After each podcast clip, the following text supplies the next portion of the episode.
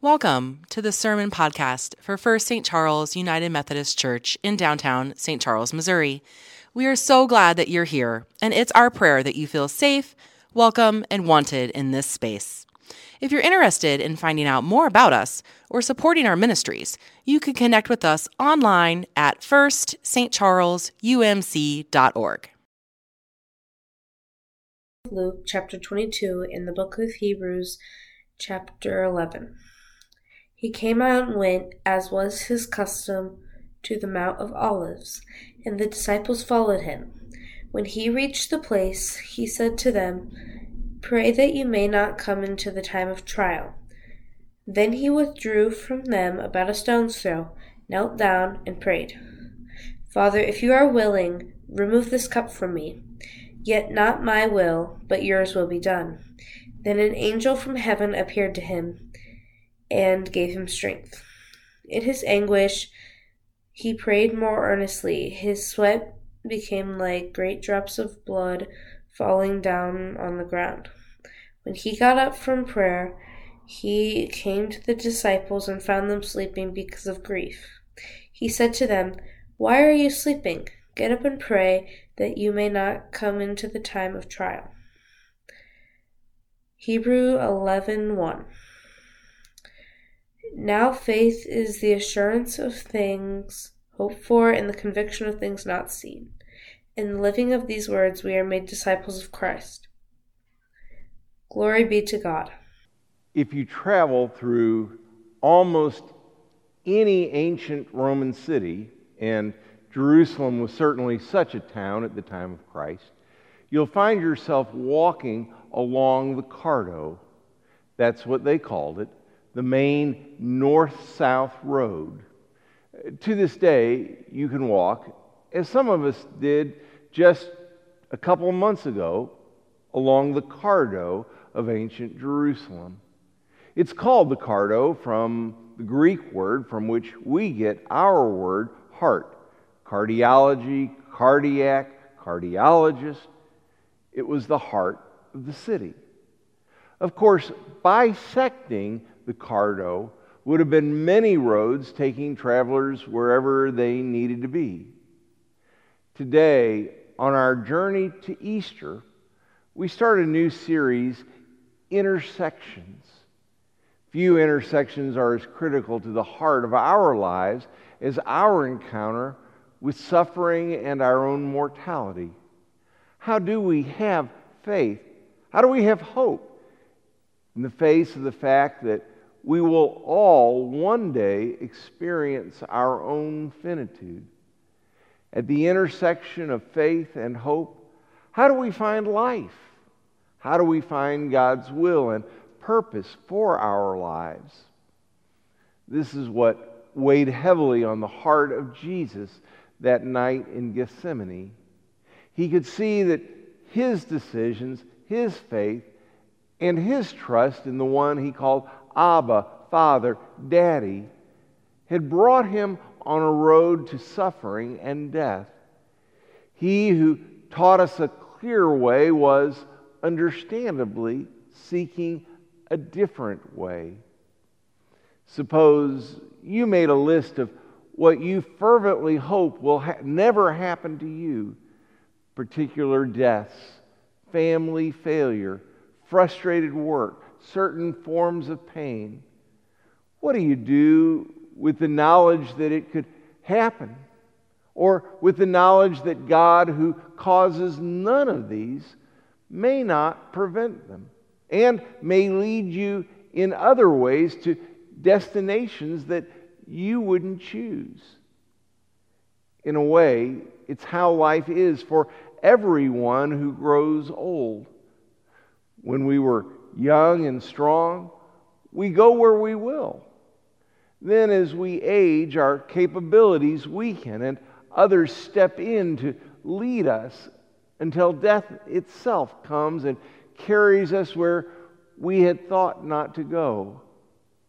But it's not just the years, it's the choices we make that narrow our freedoms. Early, don't we assume that we can be who we like? Marry whom we like, do the work we like, fashion ourselves as we like. But every decision narrows our way. The impulses we follow with glorious freedom in time harden into habits, and we're not nearly so free. Patterns lock in, and orbits are fixed. It's as if we start out in this broad valley, and the higher up we go through the years, the narrower the way, till all we have before us is a single path. In the end, we are led. At our blazing best, we do so in companionship with both faith and hope. But it's even more than the years and choices. No season of life is exempt from unwanted experience. Against our small freedoms, viruses and cancer cells and strangers and loved ones and vast social systems have their stubborn freedoms too. How many unforeseen currents and winds and detours and obstacles, providence and dumb luck, will change our course for us. We hate this. We chafe beneath constraints. That night in the garden, Jesus was patently aware of the constraints, and he bids us follow him here too. Listen closely to him, and you will see there are two modes of following him an active mode and a passive one, each requiring faith and hope. We, of course, dislike the word passive. To us, it means lifeless or lazy. But notice, the word passive is kin to the words passion and patience. There is a proper passiveness to be learned. It means the maturity to receive what comes our way. It's how we respond to what life may do to us and to what God may ask of us. We're called to the passive way of discipleship whenever something happens that takes us where we don't want to go. When we're sick, when something or someone we love is taken from us, when we are misunderstood or hated, or when a task is set before us that we'd run from if we could, but we can't and still be faithful. This too is a freedom. We open our arms, we are led. Both kinds of freedom are embodied in Jesus, both the active and the passive. He surely lived by the stunning initiative in the active way, traveling, teaching, touching, confronting, healing. He was the master of his own verbs. It's normal. And if Jesus is to be followed, certainly in order for us to not want to die. I love how Woody Allen put it. It's not that I'm afraid of death, I just don't want to be there when it happens. But the worst, of course, isn't the fear, it's the grief, the devastation of loss we feel, less for our own dying as for the dying of those whom we love. Aren't there days we've known in ourselves the rage expressed in the lines of Edna St. Vincent Millay? I am not resigned to the shutting away of loving hearts in the hard ground. So it is, and so it will be, for so it has been, time out of mind. Into the darkness they go the wise and the lovely. Crowned with lilies and with laurel they go. but I am not resigned. Lovers and thinkers, into the earth with you. Be one with the dull, indiscriminate dust, a fragment of what you felt, of what you knew, a formula, a phrase remains, but the best is lost. The answers, quick and keen, the honest look, the laughter, the love, they are gone. They have gone to feed the roses. Elegant and curled is the blossom. Fragrant is the blossom, I know. But I do not approve.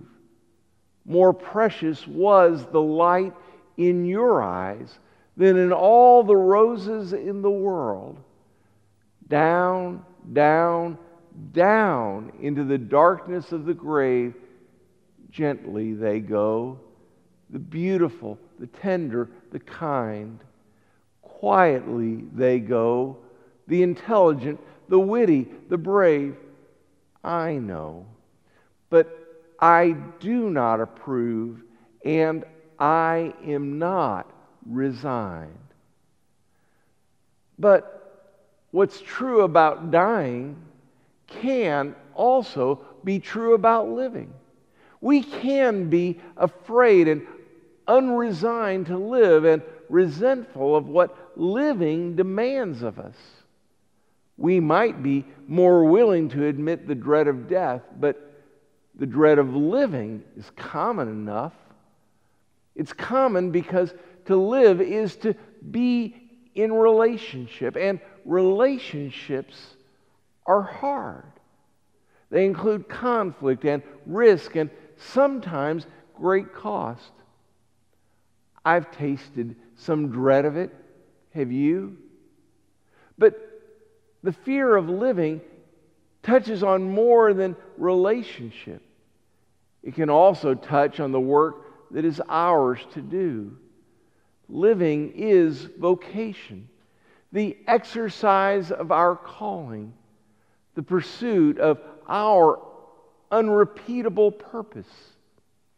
Some of us have feared it because we feel it as risk. It requires us to refuse other options we're not sure of ourselves. We fear failure. And what of the effort and the strain of it and the testing of our strength? Some of us fear it, the risking of ourselves into our truest work. Or even more critically, the fear of living may be the fear of our own inner potential to become our truest selves, not as others see us, and not as we have seen ourselves, but as God has made us to become. To actively give ourselves to it seems frightening and costly. So we face, we dread facing the truth of our lives. We fear critical thinking about our lives and facing the truth about ourselves. We avoid silence. We put off praying. We fear doubting and we fear believing. It's the double bind peculiar to our species to contemplate dying and feel afraid, to contemplate living and feel afraid. But the way forward for Jesus and for us comes when faith and hope come together in the intersection of what we most need to see about God. Jesus on his cross is the ultimate expression of what God is like. More than that, in the suffering and the breaking of Jesus, it was God who suffered and broke. This may not be your faith, but it is mine. Many people, of course, see Jesus of Nazareth as a, another visionary good man who unfortunately was crushed under the wheels of the empire's power, as all the good ones are. And his followers made a nice religion of him. Many other people think of Jesus as God's Son in a way that seems to infer some kind of relative of God, God's kid, whom God sends to take our whipping. God requires blood atonement and sends down his relative, his boy, to bear the punishment for our sins, while the real God, whose holy face must turn away, is satisfied by the bloodshed. If you believe that, I won't argue with you. I just don't find it to be the most helpful way of understanding. What I believe is that God was in Christ and that Jesus is God's Son in the sense that he was the human face of God, the one of a kind embodiment of God. He is, I say, the heart, the Cardo, the very heart of the divine in human flesh. He's the intersection where faith and hope find their fullest expression. Inasmuch as, the, as character can be read in a face, his was covered in the sweat of struggle. And we can trace in his figures a terrible magnificence, fearsome strength, total candor, kindling brilliance, extravagant kindness, great aching compassions, beautiful anger, fathomless joy. It's all written in that face, and it's all dying horribly. Do not take his for a beautiful death. The victim is beautiful, the death is monstrous. So, when we gaze on that suffering, dying figure on the cross, what we are seeing is the uttermost self giving of God. The only God, the entirely beautiful, holy, life giving God was in Christ, absorbing all evil, bearing all anguish, receiving into the heart all the poison that sickens and kills creation, was impaled upon it, shattered by it, and fell into the abyss of death. In him is the intersection of faith and hope, where both the active and the passive way meet, where all the verbs go to others while he receives, absorbs, accepts, bears what they lay on him and what God trusts him to carry. And as we carry ourselves along the intersection of faith and hope, He is more than glad to bid us